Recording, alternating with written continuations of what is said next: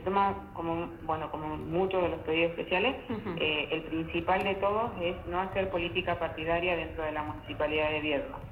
Y que esto sea eh, el municipio o la Secretaría de Desarrollo Humano, que es en este momento lo que me va a tocar dirigir, eh, esté abierta a todos los vecinos, sin, sin ningún tipo de distinción.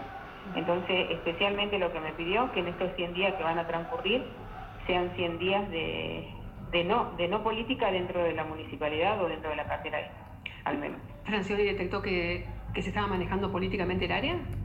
Eh, no, yo eso no lo podría decir porque, bueno, sabrán, soy reciente en esto, este es mi primer día eh, y lo que haya detectado él no lo sé yo. Eh, ver, sería la primera vez en la historia que esta cartera no se involucra políticamente en una elección.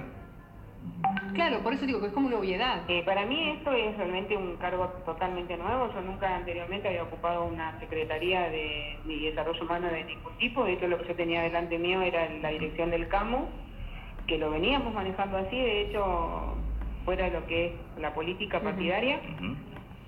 Y lo que se me pidió, digamos, es esto, Ujú. continuar Está bien. con la misma, de la misma manera que se venía trabajando el CAMU, que se maneje desarrollo humano, teniendo en cuenta que son muchas otras áreas o subáreas que se manejan acá adentro. Y cuando- responsabilidades mucho más.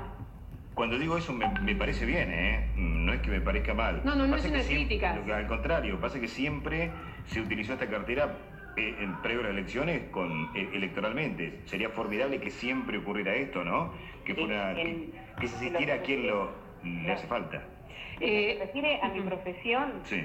eh, es lo que todo el asistente social o trabajadores sociales que estamos en este tema eh, soñamos, digamos, de Ujú, poder, sí. poder manejar un área tan sensible como es desarrollo humano eh, sin tener detrás nuestro un Sí. permanentemente en los oídos diciendo no, porque se, dale a este, dale al otro, Claro. no, Claro. sí. Eh, bueno, usted viene, no le va a resultar muy difícil porque viene una empleada de carrera, digamos, que viene trabajando desde otros lugares que no son tan políticos.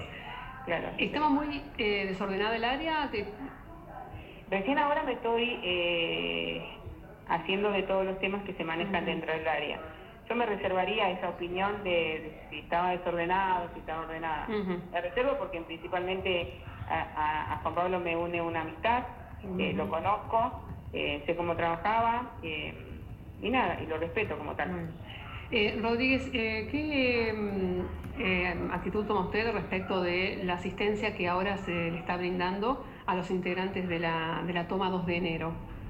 Eh, a los integrantes, con los integrantes de la toma 2 de enero se está trabajando desde el área de gobierno, eh, tiene que ver un área que lo más involucrado en esto es el tema de tierras fiscales, que va a trabajar también con su equipo de asistentes sociales que tiene, Ujú. eh, y nosotros estaremos para atender la- las otras necesidades, porque nosotros con tierras fiscales no tenemos...